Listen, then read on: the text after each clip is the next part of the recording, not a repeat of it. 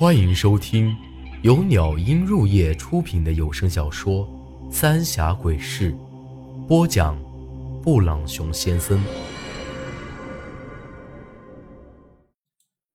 第70集，勾魂。一听这话，我的心里顿时咯噔一下。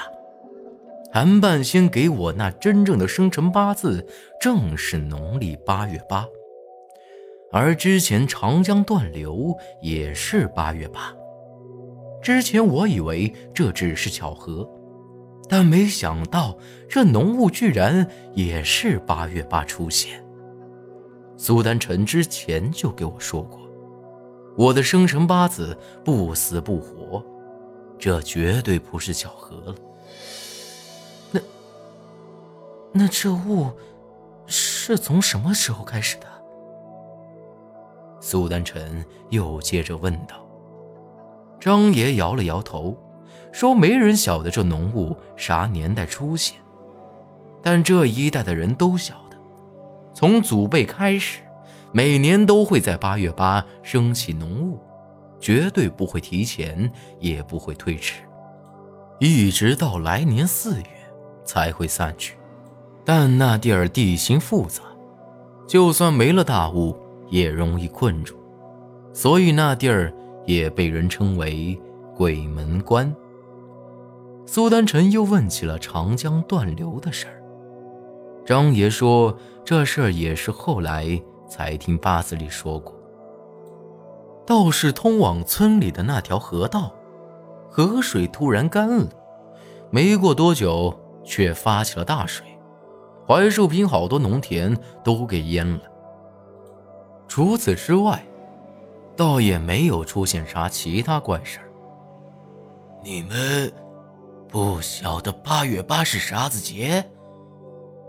张爷显得有点惊讶。我只晓得7月15是鬼节，却从来没听过这8月8是啥节呀？苏丹臣也是疑惑地摇了摇头。张爷点了点头，叹上一口气。哎呀，这也难怪，现在的年轻人只怕没几个晓得，8月8是明英节，也叫做鬼头日。这一说，我和苏丹臣更奇怪了，鬼头日？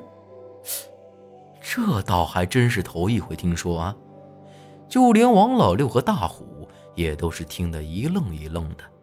很显然之前并没有听说过。张爷苦笑了一声，燃起了一袋旱烟，才给我们说起了这鬼头日到底是咋回事。这鬼头日是一个极其古老的祭祀之日，只不过和传统的一些祭祀却是大不相同，因为这8月8并非是祭祀亡人，而是用来祭祀鬼头的。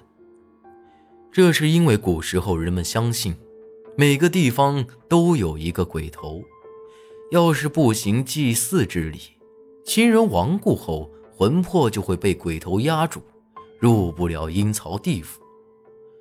但后来人们觉得有冥王在，鬼头也不敢乱来，这鬼头日呢就在民间慢慢消失了，再也没人提起过，更别提祭祀鬼王了。张爷也是从一些古书和老辈子的传闻中才晓得有这么一个祭祀日，而且据传祭祀方法也十分诡异，但至于到底是咋样的也没人晓得了。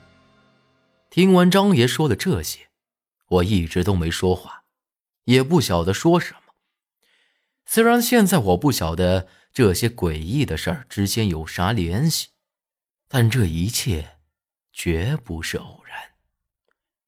说不定当年我爹就是发现了这其中的秘密，才会让四门陷入几近灭门的地步。本以为张爷会对我们下手，但从头到尾他们都没有任何可疑的举动。回到村里之后，我本想找个机会去那浓雾里头一探究竟，但苏丹臣却阻拦了我。咱们进这槐树坪的时候，苏丹臣就用那八卦探过方位，完全分不清东南西北。要是就这么贸然进去，只怕咱们就真的出不来了。更何况现在萧然还没法出来帮我们，眼下能做的就只能待在这槐树坪，弄清楚当年我爹的事儿。一连好几天了，这村里也没有出现任何不对劲儿的地方，那瞎眼女人也再没出现过。兴许真的被和珅娘娘给制服了。张爷他们嘛，也都安然无恙。这槐树坪好像真的恢复了往日的平静。按理来说，这八子里死了，张爷会召集大家伙儿赶紧找一个新的摆渡人，但张爷对这事儿居然从没提起。而且不止如此，我总感觉死了这么多人，村里人不但没有了之前那种恐慌，反而显得格外轻松。我也问过张爷，但张爷说这摆渡人本来就是个吃力不讨好的活儿，八子里又死得蹊跷，要是进了那农务7天时间还没有出来，都没人去搭救。不用说也晓得呀，村里人没人会愿意去的。眼下只有一个法子了，那就是等来年开了春，那雾气散了，再找些年轻力壮的人去探探路。就在我和张爷说起摆渡人的当天夜里，我睡得正好，却突然感觉有点上气不接下气。这种感觉就像自己的血快被抽光了一样，我的四周也都是黑漆漆一片，啥都看不到，想喊也喊不出来。就在这时，我的床前却出现了一个白乎乎的人影，却完全看不到脸，直接将手放在了我的胸口上，胸口的那道血痕也一下子刺痛起来，之前那种有啥东西要从身体里钻出的感觉又一次出现了。这东西像是要从我身体里取出啥东西一样。忽然间，我的心口又传来一阵刺痛，那白影子像一团白雾一样消失不见了，四周也看得清了。苏丹臣正站在我的面前，看了我一眼就直接冲了出去。这会儿我才晓得，刚才是苏丹臣朝着我的心口刺了一针，这一针下去，我的身子逐渐又恢复了正常。过了一阵子，苏丹臣才回来。这咋回事啊？看到啥人没有啊？我抹了一把额头上的汗珠子。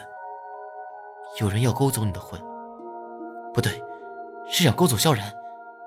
鬼是要勾魂，根本不用自己来。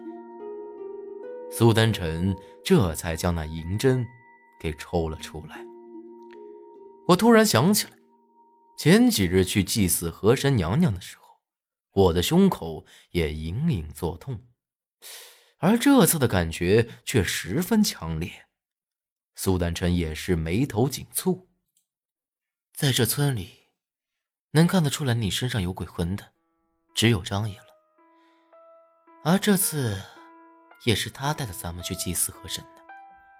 那天的祭祀一定有问题，我就晓得，这老家伙早晚会露出狐狸尾巴的。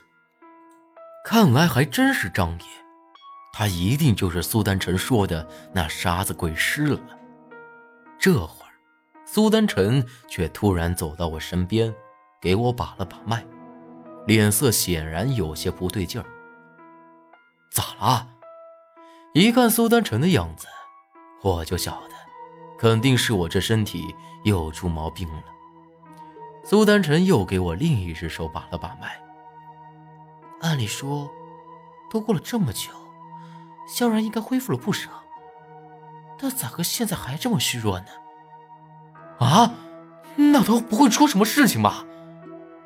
我一下子紧张起来，要是萧然再出啥事儿，只怕真要魂飞魄散了。苏丹臣摇了摇头，你们有阴婚器，又正是外来阴堂，他倒不会出什么事情，只是没法帮咱们了。看来那张也是想要让咱们少一个帮手。闲人绊绊他，走，咱们去找那老东西去。正准备起身，苏丹臣却一把拽住了我。张也一定是用了啥邪术，才让萧然没法恢复。咱们就这么去，讨不到什么好的，得先解决了萧然的事情，我们再去不迟。